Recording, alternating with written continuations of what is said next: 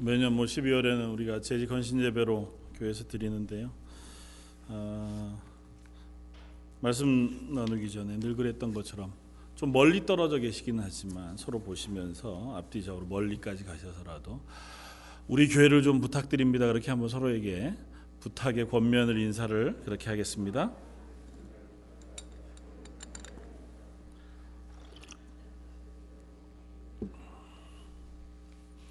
아, 뭐 사랑합니다보다 확실히 좀 조심스럽게 부탁을 하시는군요.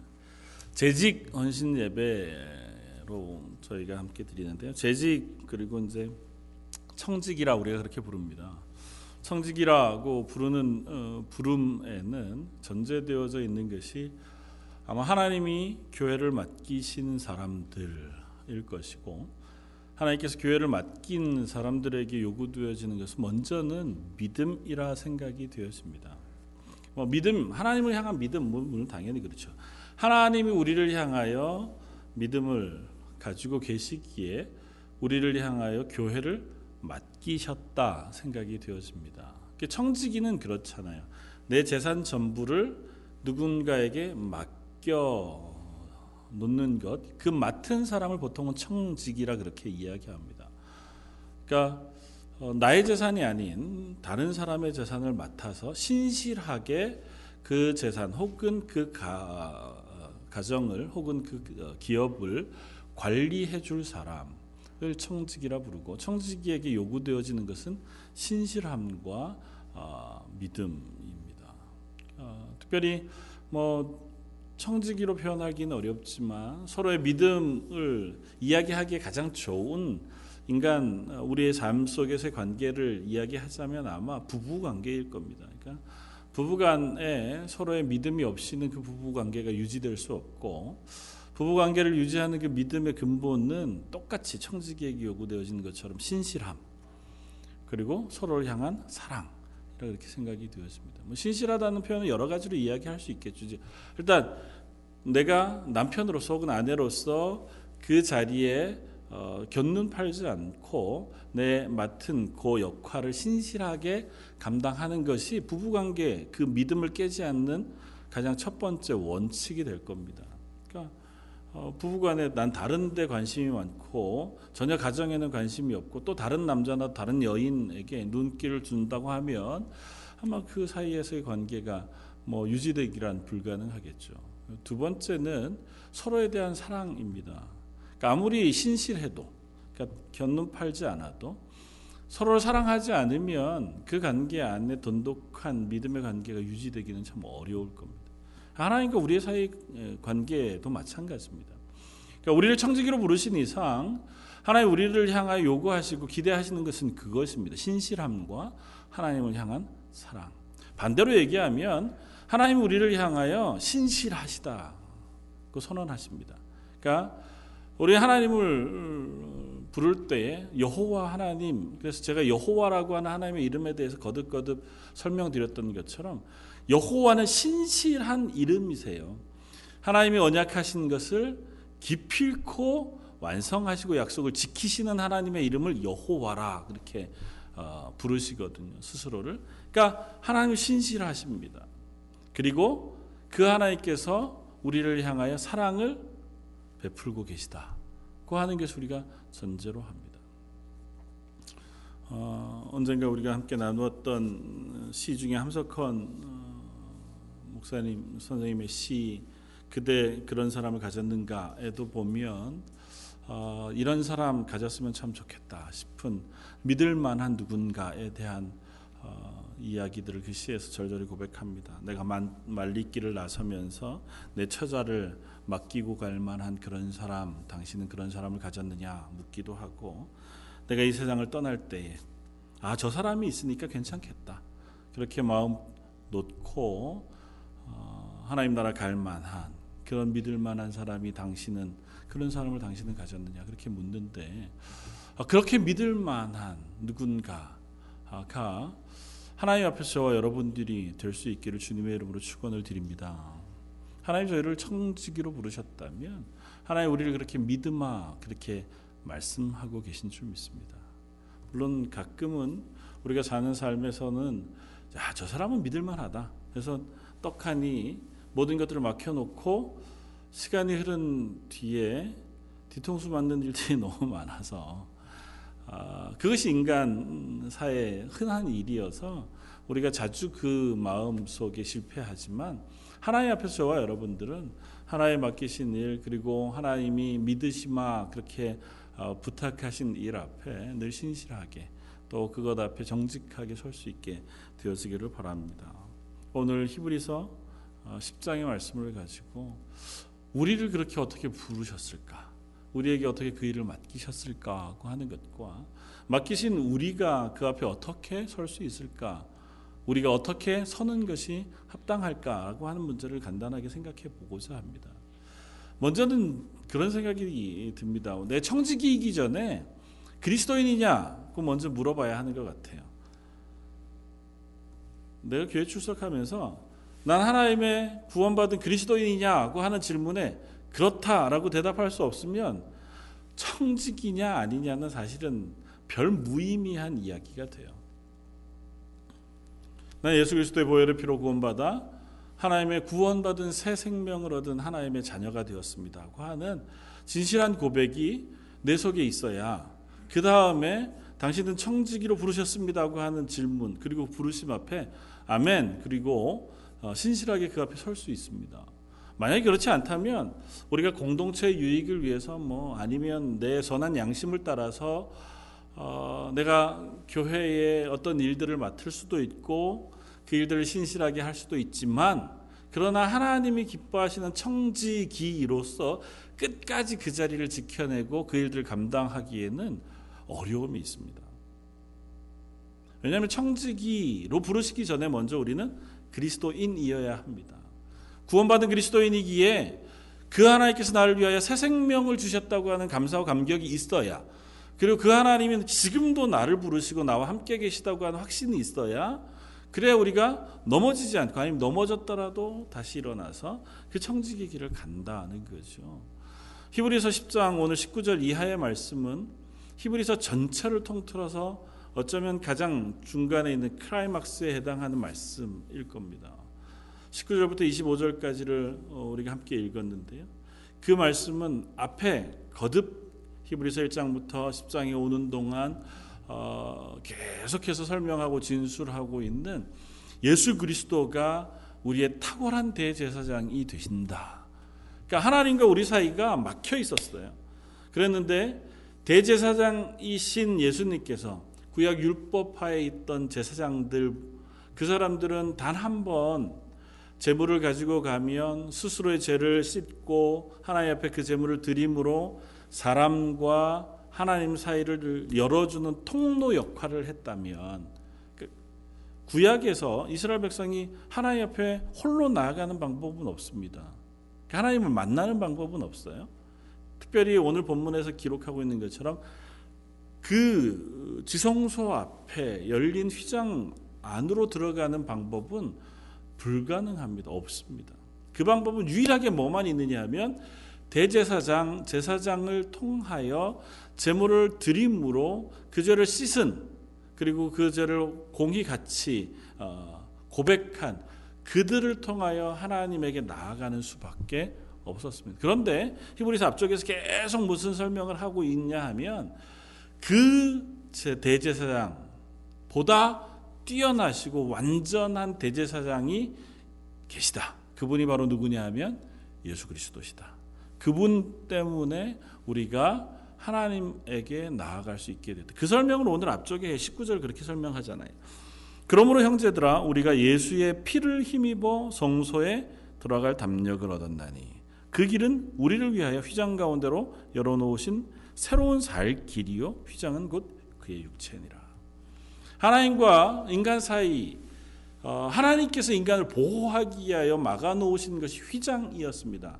그러니까 성소와 지성소 사이에 두꺼운 어, 가죽들을 연결해서 내리 늘어뜨려 놓은 휘장 그것이 바로 사람들이 하나님을 만나러 들어갈 수 있는 마지막 음, 가름막이었습니다. 그것 안으로는 어느 누구도 들어갈 수 없고 그 안 지성소에서 하나님께서 임재하여 사람을 만나실 때에는 1년에 단 한 차례 대제사장만 온 백성의 죄를 씻고 자기의 죄도 속한 후에야 비로소 그 안에 들어가 하나님을 만날 수 있었습니다. 그런데 그 길을 하나님께서 여셨다고 표현합니다. 어떻게 해요? 예수님께서 십자가에 죽으심으로. 실제로 예수님께서 십자가에 죽으실 때에 대단한 천재지변이 여러 가지가 있었습니다. 뭐 낮이 해처럼 어두워지고 바위가 깨어지는 또 지진이 일어나는 그와 같은 일들이 있었는데 그 중에 가장 탁월한 일을 놀라운 일을 하나 꼽으라고 하면 예루살렘 성전 지성소와 성소 사이를 막고 있는 휘장이 위로부터 아래로 찢어진 것입니다. 역사가의 기록들에 의하면 그 휘장은 소 두 마리를 양쪽 끝에 묶고 두 마리가 양쪽 끝으로 잡아당겨도 그 휘장을 찢을 수 없을 정도로 견고하게 짜져 있다고 얘기해요. 그런데 그냥 하나님께서 위쪽에서부터 아래쪽으로 그 휘장을 찢으셨습니다. 그리고 오늘 히브리서는 그 표현을 어떻게 하냐면 그 휘장이 바로 예수 그리스도의 몸이었다고 표현해요. 그러니까 당신의 몸을 찢어 주심으로 그 문을 막힌 담을 열어 주셨습니다. 그래서 하나님의 백성들이 하나님을 만나러 들어갈 수 있는 그 문을 열어 놓으셨다는 것입니다. 그러니까 우리가 하나님의 청지기로 부름받을 수 있는 근거는 그것입니다. 하나님께서 하나님의 교회를 우리에게 맡기신 것은 우리가 그럴 만한 실력과 어, 자격을 갖춰서 하나님 보시기에 그래 너 정도쯤 되면 하나님의 교회를 맡겨도 잘하겠다. 사실은 우리가 어, 직분을 받을 때에 늘 염두에 두는 것은 초대교회가 일곱 집사님을 뽑을 때에 혹은 교회 앞에 어, 장로의 자격 요건을 설명하고 있는 서신서들을 우리가 읽으면서 아 그래도 교회 직분을 받기 위해서는 이러저러 해야 한다고 하는 자격들을 우리가 봅니다. 뭐 한 가정에 어, 아버지여야 하고 자녀들을 잘 양육한 사람이어야 하고 교회 존경을 받아야 하고 믿음이 흔들리지 말아야 하고 하나님 앞에서 어, 다른 이들에게도 선을 행하는 아주 존경받는 사람이어야 한다 뭐 이런 조건들을 붙입니다. 그런데 그것은 우리가 서로를 확인하기 위한 조건이지만 하나님께서 우리를 부르신 조건은 아니에요. 하나님 보시기에 그런 조건이 다 합당하니 내가 교회를 너에게 맡긴다. 너희는 청지기가 될 수 있다고 말씀하시는 게 아니라는 겁니다. 먼저 하나님은 우리를 그냥 부르셨습니다. 예수 그리스도의 보혈의 피를 우리에게 뿌려 주셔서 우리를 새로운 사람으로 만드신 후에 우리를 청지기로 부르셨습니다. 우리 이 사실을 기억해야 합니다. 그러니까 우리가 청지기가 된다고 하는 것은 내가 어떠하기 때문에 청지기가 되는 게 아니에요. 성도가 되는 것이 그러했듯이 우리 청지기가 되는 것도 그러합니다. 그래서 우리가 자주 교회에서 무엇인가 일을 맡기고 또 맡고자 하면 제일 많이 할 수 있는 이야기들이 아 저는 아직은 아닙니다. 그렇죠? 나중에 다른 사람. 근데 사실은 그게 이제 겸손해서 하시는 말씀이기도 하고 또 한편으로는 어, 나 말고 딴 사람 시켜주시오. 아마 그런 의도도 있겠죠. 그러나 그걸 피해갈 수 없는 것은 하나님이 우리를 청지기로 맡기시는데 요구 조건이 다른 것이 아니라 예수 그리스도의 보혈의 피가 너에게 뿌려졌느냐입니다. 오늘 본문이 얘기하는 것처럼 하나님 앞에 담대히 나아갈 자격을 얻은 사람이 누구냐? 그는 예수 그리스도의 보혈의 피로 씻음 받아 새로운 생명을 얻은 사람이라는 거예요. 이전 것은 지나갔으니 보라 새 것이 되었다. 옛사람이라면 하나님의 교회를 섬길 수 없습니다. 그들에게 하나님의 교회를 결코 맡기지 않습니다. 그들이 아무리 IQ가 좋고 그들이 아무리 정직하고 그들이 아무리 돈이 많고 아무리 재능이 많아도 아무리 성실하고 사람들에게 칭찬을 받아도 그 사람들에게 교회를 맡기지 않아요. 한국교회 제일 처음 장로님이 되신 분은 뭐, 뭐 전체 교회를 통틀어서는 아니지만 초대교 한국 초대교회 제일 처음 장로님 되신 분은 한 대감집 집에서 마차를 모는 종이었습니다. 그러니까 그가 하나님 앞에 신실했기에 그 교회가 그를 장로로 추대합니다. 다시 말하면 장로가 되고 집사가 되고 교회 목회자가 되는 물론 여러 훈련이 거쳐야 하고 또 그것들을 위하여 우리가 애써야 하지만 조건은 그가 세상에서 어떠하느냐가 아니에요. 그가 그만한 자격을 갖추었느냐도 아닙니다. 유일한 조건은 하나님께서 그에게 보혈을 뿌려주어 그가 보혈로 씻음받은 하나님의 사람이 되었느냐 하는 것입니다. 그것이 확인되었다면, 그것이 분명하다면, 그는 분명히 새 사람이 되었습니다. 새 생명을 얻은 사람이고, 새 생명을 얻은 사람이라면 그는 하나님의 교회의 청지기가 될 수 있습니다. 그러면 이쯤에서 우리가 확인해야 할 것이 있습니다. 청지기가 무엇이냐? 청지기는 종입니다. 우리 다 알지요. 아 맞아. 교회 직분자는 섬기는 자리고 종 된 자리다. 그 얘기하지만 은연 중에 우리는 아직도 어, 직분자와 그렇지 않은 사이에 약간의 차이가 있습니다. 좀 더 신앙이 좋은 사람, 좀 더 교회 오래 다닌 사람, 아니면 조금 더 존경받을 만한 사람, 교회 일들 맡길 만한 사람과 그렇지 않은 그게 아니고요. 더 스스로가 낮은 자리에 선 사람들이 아니 스스로가 낮은 자리가 아니라 남들보다 못한 사람들이 청직입니다. 정말 남보다 못한 사람이 청직이에요. 스스로도 그렇게 고백해요. 왜냐하면 하나님의 은혜를 경험하면 할수록 그 하나님의 보혈의 그 구원의 은혜를 내가 경험하면 할수록 내가 낮아질 수밖에 없어요. 내가 낮아질 자리에 서주지가 아니에요. 내가 비교해 보니까 그래 내가 너보다 겸손해 겸손하게 너를 섬겨주지가 아니고요. 실제로 저 사람보다 내가 못한 사람이구나를 깨닫게 돼요. 내 죄가 너무너무 커 보이거든요. 지나온 내 삶 속에서 하나님의 구원을 얻기에 내 삶의 모양이 결코 온전하지 않거든요. 그러니까 자꾸 하나님 앞에 서면 작아질 수밖에 없는 거예요. 하나님의 구원의 은혜가 너무너무 크고 감사할 수밖에 없고 그래서 하나님의 교회를 겸손하게 섬기는 것이 청지기입니다. 그래서 청지기에게 먼저 확인할 것은 네가 예수 그리스도의 보혈의 피로 새 생명을 얻은 사람이 맞느냐 하는 것입니다. 우리가 이 자리에서 흔들리게 되어지면 그 다음으로 나아가는데 어려움이 있습니다. 내가 청지기로 얼마나 수고했는데 교회에서 내가 얼마나 봉사를 많이 하는데 내가 시간을 얼마나 더 많이 하려 하고 내 열심을 얼마나 내 정력을 얼마나 더 많이 하려 하는데 왜 나를 알아주지 않나? 하나님 왜 나한테 그러십니까? 아니면 사람들에게도 우리 기꺼이 그런 마음을 가질 수밖에 없어요.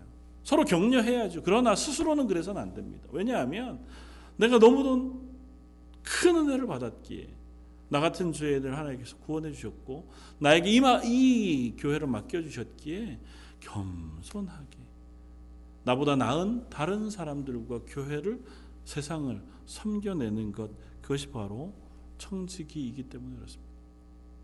그런 청지기들을 향하여 오늘 히브리서는 이렇게 어, 권면하고 있습니다. 몇 가지 단어로 우리 설명을 하는데요. 먼저는 우리들에게 이야기합니다. 먼저 어, 하나님 앞에서 우리가 나아가자고 얘기합니다. 22절 우리가 마음의 뿌림을 받아 악한 양심으로부터 벗어나고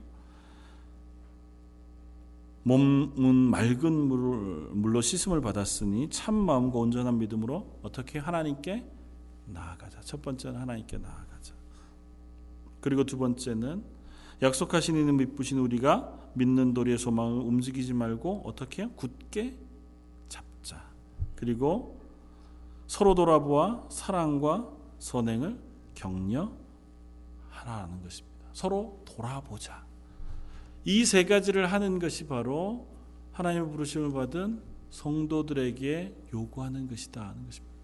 너희가 예수 그리스도의 보혈의 피로 씻어 새 생명을 얻은 하나님의 사람이 되었다면 너희는 그 안에서 이 세 가지 일들을 감당하는 사람이 되라는 것입니다. 개인적으로는 먼저 믿음 그 안에서 하나님께 담대히 나아가자는 것입니다. 믿음을 붙잡고 하나님 주신 나를 향하신 구원 그리고 나를 향하신 부르심에 대한 믿음을 온전히 붙잡고 하나님에게 나아가는 사람이 되어야 한다는 것이 두 번째는 그 믿음 안에서 소망을 굳게 붙잡고 살아가는 사람이어야 한다.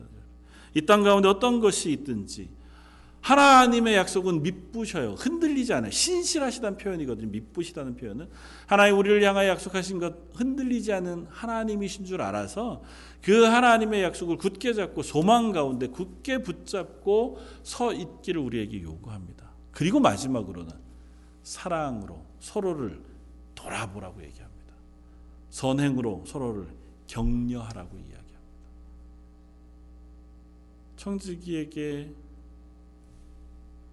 나의 삶을 가지고 다른 이들 교회를 향하여 요구하는 게 다른 것 없습니다. 서로를 사랑으로 돌아보아라. 서로 선행으로 격려하라는 것입니다. 교회 여러 가지 일들이 있죠. 청지기로 해야 할 많은 일들이 있습니다. 그러나 우선은 내가 믿음의 굳건히 서고 소망을 굳게 잡는 것이 필요해요. 내가 흔들리면 안 되잖아요. 내가 청직인데 자꾸 왔다 갔다 하면 나 하나 세우기도 어렵습니다. 히브리서는 그래서 우리들에게 먼저 믿음의 확실한 것을 확인할 것을 요구해요. 너 정말 그리스도인 맞느냐? 흔들리더라도 널 붙잡은 분이 하나님이시니 그 하나님을 향한 온전한 믿음과 소망을 가지고 있느냐? 그 믿음과 소망을 가지고 하나님의 부르심을 받았다면 그렇다면 이제 그 위에서 서로 사랑하라는 것입니다. 그리고 선행 을 서로 격려해 주라는 것입니다. 사랑하라는 것만큼 어려운 게 없어요. 사랑하라고 하는 것만큼 이 너무 모호하고 광범위한 게 없습니다. 사랑하라는 것 안에는 내 이웃을 사랑하라는 것도 있고 내 원수를 사랑하라는 것도 있고 하나님의 교회를 사랑하는 하라는 것도 있고 그 모든 것이 다 사랑하라는 명령 안에서 하나가 되었다고 분명히 이야기합니다. 청지기에게 요구하는 것은 그것입니다. 사랑으로 그 일들을 감당하라는 것입니다. 하나님이 나를 사랑하셨으니 그 사랑을 품고 이웃에게 나아가라고 이야기하는 것입니다. 사도 바울이 고린도 교회에 편지하면서 그렇게 편지했었습니다. 고린도 교회가 서로 은사도 많고 또 가진 능력도 많았습니다. 그런데 그 교회가 하나님 앞에서 온전하지 못했어요. 실패하기를 어, 자주 했습니다. 그런 고린도 교회를 향하여 사도 바울이 편지합니다. 뭐라고 편지하냐면 고린도 전서 1장 26절 형제들아 너희의 부르심을 보라 육체를 따라 지혜로운 자가 많지 아니하며 능한 자가 많지 아니하며 문벌 좋은 자가 많지 아니하도다 그러나 하나님께서 세상에 미련한 것들을 택하사 지혜 있는 자들을 부끄럽게 하려 하시고 세상에 약한 것들을 택하사 강한 것들을 부끄럽게 하려 하시며 하나님께서 세상에 천한 것들과 멸시받는 것들과 없는 것들을 택하사 있는 것들을 패하려 하시나니 이제 나무 육체도 하나님 앞에서 자랑하지 못하게 하려 하심이라. 야, 니네 하나님의 교회를 열심히 섬겨서 좋다. 은사가 많아서 좋다. 그러나 너의 부르심을 봐라. 너희가 그렇게 멋진 사람들이 아니라는 사실을 먼저 기억해라. 고린도 교회가 자기의 섬김과 자기의 은사를 자랑할 만한 자격이 없다는 사실을 이야기합니다. 우리를 향해서도 똑같이 말씀하시는 걸걸요. 한편으로 위로가 되고 한편으로는 도전이 되는 말씀. 하나님 우리를 부르시는 이유가 우리의 문벌 학벌이 아니고 우리의 은사와 섬김이 아니고 하나님의 은혜 가운데 우리를 부르셨다는 것입니다. 그 이유는 세상의 연약한 것들을 통하여 세상의 강한 것들을 부끄럽게 하시고 하나님의 은혜를 부으신 그 사람을 통하여 하나님의 교회를 이끌어 가고 있다고 하시는 사실을 우리에게 깨닫게 하시기 위함이라는 거예요. 하나님의 교회를 섬기는 사람들에게 그래서 요구되어지는 것은 하나님을 향한 온전한 믿음 그리고 그 하나님이 부으시는 은사와 은혜를 사모하는 마음 그리고 부으신 그것을 가지고 기꺼이 내가 섬기려고 하는 신실함이라는 것입니다. 사람들마다 각자 특성이 있죠. 여러 가지 모양대로 하나님 지으셨고 여러 가지 모양대로 나셨습니다. 그러나 하나님께서 그 각 모양대로 부르신 우리들을 하나님의 교회 가운데 어떠한 부분 부분을 맡기겨 맡기셔서 일을 하게 하십니다. 그 일을 하게 하실 때, 아, 난 그런 거 못합니다. 난 그런 거 자신 없습니다. 물론 그럴 수 있죠. 그러나 그 앞 에 먼저 우리가 고백해야 할 것이 있습니다. 내가 그건 잘 못하지만 하나님의 교회를 위해서라면 제가 감당해 보겠습니다. 그것이 얼마나 중요한지 모릅니다. 일 잘하는 것을 원하지 않으세요, 하나님이? 네가 우리 중에서 그 일을 제일 잘하니까 너에게 그 일을 맡기마가 아니에요. 네가 다른 사람들보다 월등히 그 일을 잘할 것 같아서 당신에게 그 일을 맡깁니다도 아닙니다. 하나님도 우리에게 그러하셨듯이 교회도 우리들을 서로가 교회를 세워갈 때도 마찬가지입니다. 그랬다면 교회는 사실은 되게 어, 세상의 기업처럼 효율적으로 움직여야 하는 게 맞습니다. 그러나 교회는 효율적으로 움직여지지 않습니다. 그게 아니고요. 각자 연약하지만 각자 부족하지만 서로의 신실함과 서로의 순종으로 인하여 하나님의 일을 하고 그 일을 완성하시는 분은 하나님이신 것을 믿는 겁니다. 간혹 하다가 실패할 수도 있고 하다가 더딜 수도 있죠.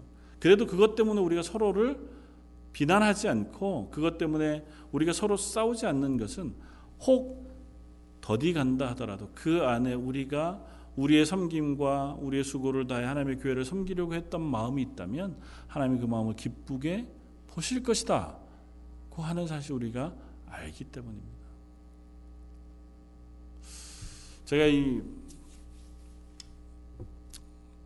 재직 건신 예배를 준비하면서 말씀을 준비하면서 어, 말씀을 묵상하다가 어, 사도 요한 생각이 났습니다.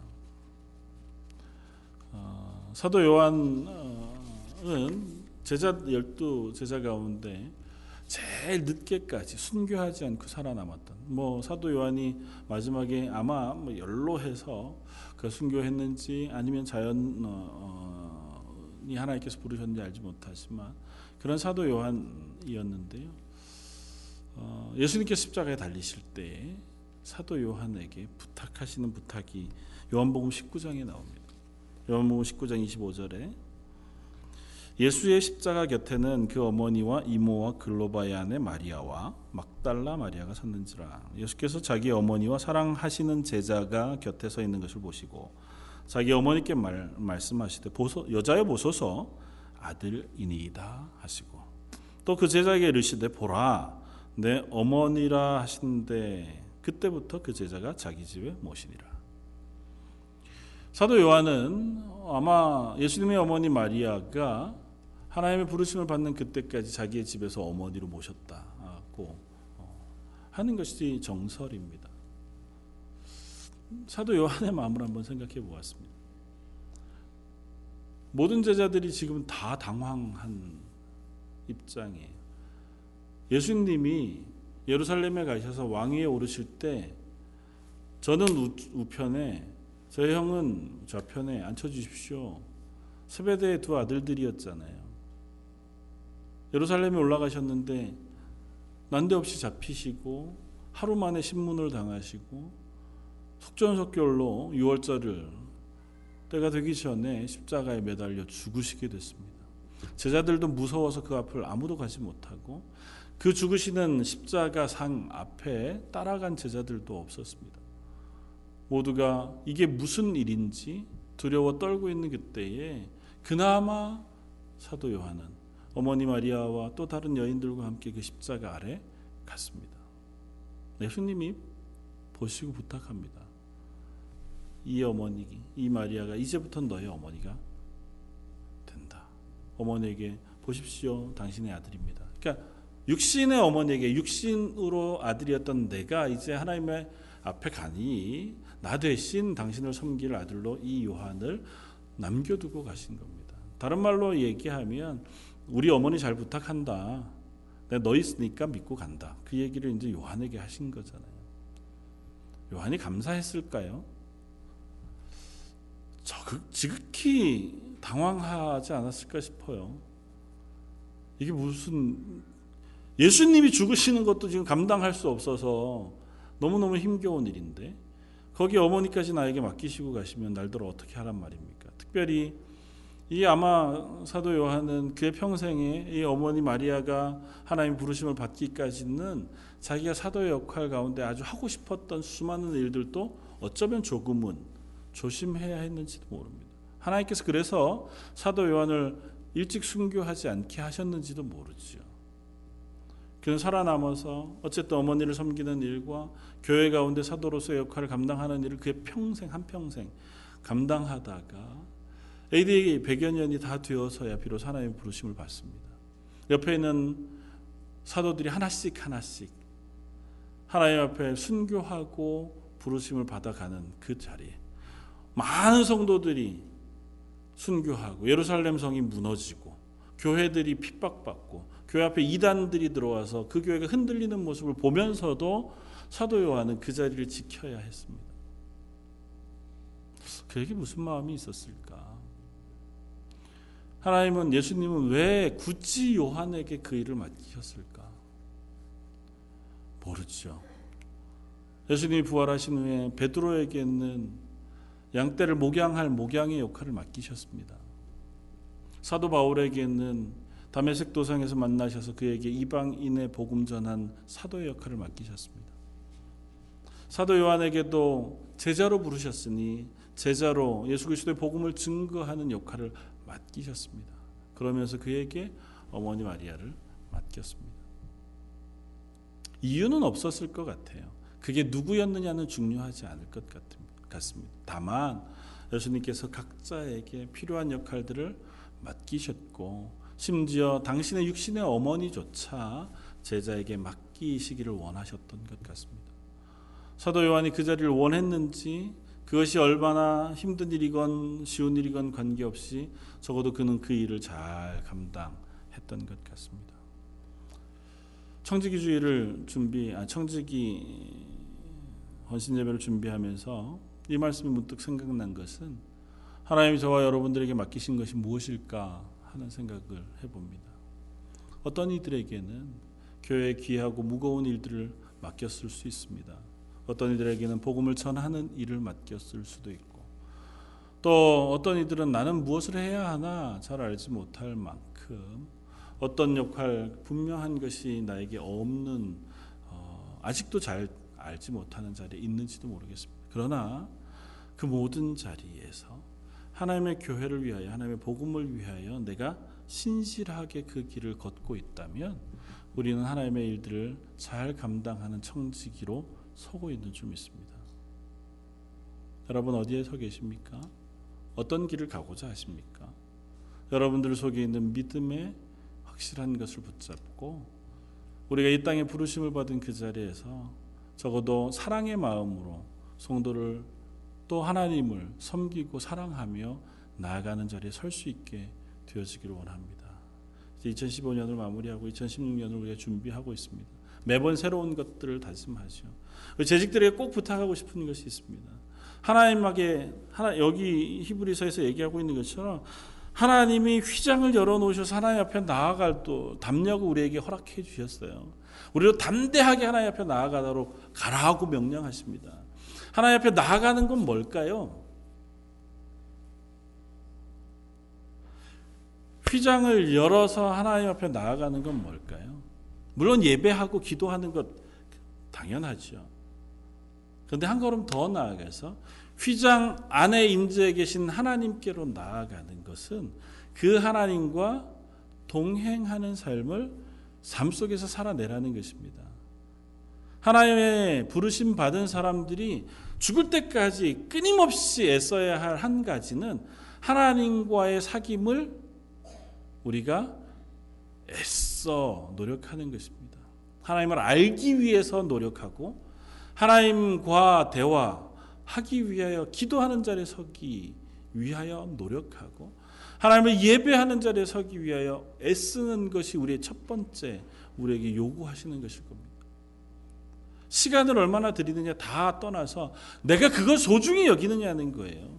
사랑, 그 믿음의 관계를 잘 유지하는 것은 진심으로 신실한 마음으로 그 관계를 유지하기 위하여 내가 애쓰느냐는 것입니다. 그걸 관계를 소중히 여기느냐는 거죠.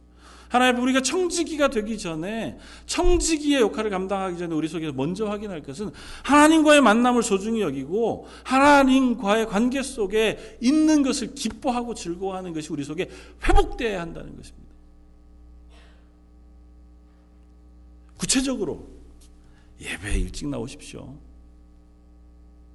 예배 시간에 늦지 마십시오. 재직들이라도 예배 시간에 일찍 나오시고 예배 앞자리에 앉으시고 예배 전에 기도하면서 예배를 준비하십시오.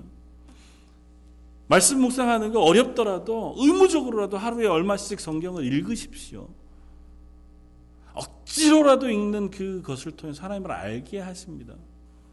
기도의 자리에 서십시오. 나를 위해서 우리 가정을 위해서 말고요. 교회를 위해서 내 사랑하는 성도들을 위해서 세계 복음 없는 것을 위해서 잘 몰라도 잠시라도 그걸 위하여 기도하는 시간을 가지십시오. 하나님 우리에게 그것을 맡기셨습니다. 하나님 우리에게 하나님 부르시는 그 하나님의 나라 갔을 때, 야, 내가 너 맡겨놓은 일 잘하고 왔냐? 뭘 맡기셨는데요? 너 교회를 위해서 기도하라고 했잖니? 세상 복음 없는 사람들을 위해서 너 기도했니? 그들에게 복음을 전하는 일들을 내가 너에게 맡기자. 성도들을 격려하고 그들과 함께 손붙잡고 이 복음의 길들을 걸어오도록 너에게 격려하는 역할을 맡겼는데 잘했느냐고 물으실 때 제가 최선을 다하고 열심히 해서 정말 잘했는지 모르겠지만 그 자리에 서 있기 위해서 애쓰며 수고했습니다. 고는 대답할 수 있기를 바랍니다. 좋잖아요. 이제 새로운 해를 시작하니까 새로 다시 우리 마음을 먹고 매 주일마다 아 또 내가 하나님 기뻐하시는 그 부르심에 순종해야지 그 자리에 서야지 다짐하고 평소보다 1분, 평소보다 2분 빨리 예배 자리에 나와서 평소에는 바로 예배 드렸다면 한 2분 정도라도 기도하고 하나님 오늘 예배 가운데 은혜 베풀어 주십시오. 저에게뿐만 아니라 온 교회에 예배하는 모든 사람들의 심령에 성령의 은혜를 베풀어 주십시오. 준비하고 우리가 예배할 수 있기를 바랍니다. 말씀을 잘 모르겠지만 그래도 어쨌든 제가 읽을 테니까 하나님 내 마음에 말씀을 깨닫게 해 주십시오. 뭐 아니면 말고요. 제가 알 수 있는 데까지 하겠습니다. 하나님을 좀 협박해서라도 말씀을 읽으면서 하나님을 알아가려고 하십시오. 그래야 하나님을 아는 기쁨이 있어야 봉사할 수 있습니다. 하나님 누구신지 알아야 봉사하는 것이 기꺼이 되어집니다. 하나님 모르는데 내가 죄인인지를 모르고 그 하나님의 은혜가 크고 뜨겁지 않은데 나를 부르신 부르심 분명하지 않은데 그 다음에 봉사하려면 우리의 열심으로 해야죠. 내가 가지고 있는 착함 그리고 내가 가지고 있는 정직함 내가 가지고 있는 열심으로 봉사해야 되니까 한계가 있는 거예요. 얼마쯤 하다가 보면 마음도 섭섭하고 조금 하다 보면 힘들 힘도 들고 인간이니까 그렇지요. 그러나 하나님 우리에게 그 역할을 맡기시고 그거 감당할 수 있는 힘을 분명히 주신다는 사실을 우리가 믿고 그걸 사모한다면 하나님 주신 힘으로 한다면 100% 우리가 완벽하진 않겠지만 우리의 마음의 섭섭함, 우리 마음의 분노, 우리 마음의 연약함 얼마든지 지금보다는 이겨내고 사겨내고 그 자리에 설 수 있을 줄 믿습니다. 그렇게 되면 교회 왔을 때 얼굴이 환해질 수 있습니다. 서로 선행을 격려하라고 얘기하잖아요. 성도들이 서로 섬기는 것을 보면 그냥 지나치지 말고 수고했다고 격려하고 감사하다고 인사하고 함께 그 일을 하자고 당신이 그 일을 하는데 당신 혼자 하지 말고 같이 가자고 그렇게 말해주는 사람 한 사람이 있을 때 우리는 그 일들을 능히 감당할 수 있을 줄 믿습니다. 재직에게 바라는 것 다른 것 아닙니다. 함께 그 자리에 있어주는 것을 바라는 거예요. 그리고 내가 모든 자리에 있지 못할 때그 자리에 있은 사람에게 와서 격려하고 수고했다고 칭찬해 주는 역할을 맡기시는 거예요. 나는 거기엔 있지 못했지만 내 기도하면서 같이 마음을 쓸게. 고마워. 나 대신 그 일을 해줘서 고마워. 그 말 한마디가 하나님의 교회를 더 힘있게 세우는 줄 믿습니다. 2016년 청지기로 여전히 우리를 부르셨습니다. 난 청지기 안 할랍니다. 그딴 거, 아니, 그딴 게 아니, 죄송합니다. 그렇게 하는 건 너무 부담스럽습니다. 그런 방법은 없어요. 내가 청지기가 된 게 아니고요. 하나님이 청지기를 세우신 겁니다. 하나님이 저희를 부르신 거예요. 내가 하나님 찾아가서 내가 그 역할을 하겠습니다가 아니고 하나님이 우리를 불러다 그 자리에 놓으시면 하는 수 없어요. 우리는 그 역할을 하는 거예요. 그리고 예수 믿고 새 사람이 되고 새 생명을 가졌으면 그 이름이 성도건 집사건 장로건 권사건 목사건 상관없이 다 하나님 앞에 청지기로 부르심을 받은 겁니다.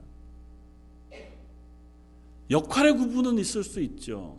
그러나 하나님 앞에 부르심을 받은 것에는 차별이 없습니다. 그리고 그 역할을 감당한 것에 부으시는 복과 은혜와 은사도 차별이 없습니다. 하나님은 하나님의 일을 맡기는 사람들에게 놀라운 것들을 부으십니다. 열두 사도가 아니라 이방 아, 열두 사도가 아니라 그 예수 그리스도를 핍박하던 사도 바울에게 사도들 가운데 어쩌면 가장 강력한 은사와 은혜를 부으셨습니다. 가장 많은 성경을 쓰게 하셨고 가장 많은 교회를 세우게 하셨고 가장 많은 지역과 많은 곳에 하나님의 복음을 전하는 역할을 맡기셨습니다. 그런데 사도 바울은 스스로 뭐라고 고백합니까? 나는 죄인의 괴수라고 얘기해요. 왜냐하면 그 은혜가 너무 크기 때문에 하나님의 은혜가 사도 바울에게 너무 부어지니까 사도 바울이 그 은혜 앞에 놓여지니까 내가 더 이상 낮아질 수 없을 만큼 낮아진 자리에 서게 되는 거예요. 난 죄인의 개수로다. 내가 이 뻥 끝에서 뭐 자랑할 만한 것이 하나도 없다. 그러나 부득불 내가 자랑하노니 그런 이유가 있어요. 너희가 나를 사도로 인정하지 않으니 내가 사도라는 것을 확인하기 위해 이와 같은 자랑을 한다. 그것 아니라면 내가 하나님 앞에서 욕을 먹어도 상관없고 인정 안 해줘도 상관없고 나를 니들이 핍박해도 상관없다. 교회에서 나를 버려도 상관없다. 왜? 난 그럴 만한 사람이니까. 내가 예전에 했던 짓을 생각하면 교회에서 환영받는 것 정도쯤은 난 기대하지도 않고 하나님이 나를 이토록 낮은 자리에 내어 놓으신다고 해도 난 기꺼이 감당할 바다고 얘기하는 겁니다. 사랑하는 성도 여러분, 저와 여러분들이 사도 바울 같지는 않을지라도 하나님 보시는 은혜 풍성한 자리에 서서 하나님 맡기신 일들 제가 오늘 이 하루 그것 제가 감당하고 가겠습니다. 다짐하는 저 여러분들 되시기를 주님의 이름으로 축원을 드립니다. 한번 같이 기도하겠습니다. 말씀을 생각하면서 한번 기도하겠습니다. 여전히 우리들 속에 연약함이 있고 부담이 있습니다. 여전히 하나님의 교회를 섬길 때 우리가 가진 것이 부족하고 또 우리에게 환경이 또 어렵습니다. 몸도 약하고 시간도 없고 그러나 하나님 하나님의 교회를 위하여 부르셨으니 제가 하나님의 복음을 위하여 교회를 위하여 하나님의 역할들을 감당할 수 있게 해주십시오. 감당함이 기쁨이 되게 하시고 감당함으로 건강해지게 하시고 감당함으로 또 하나님의 놀라운 은혜를 체험하는 2016년 한 해가 되게 해주십시오. 우리 한 목소리 같이 한번 기도하시고 기도하실 때 우리 최영방 집사님을 위해서도 또 연로한 어르신들 위해서도 우리 한 목소리 같이 한번 기도하면 좋겠습니다. 기도하시겠습니다. 감사를 받으시게 합당하신 주님 저희를 부르셔 하나님의 교회에 청지기로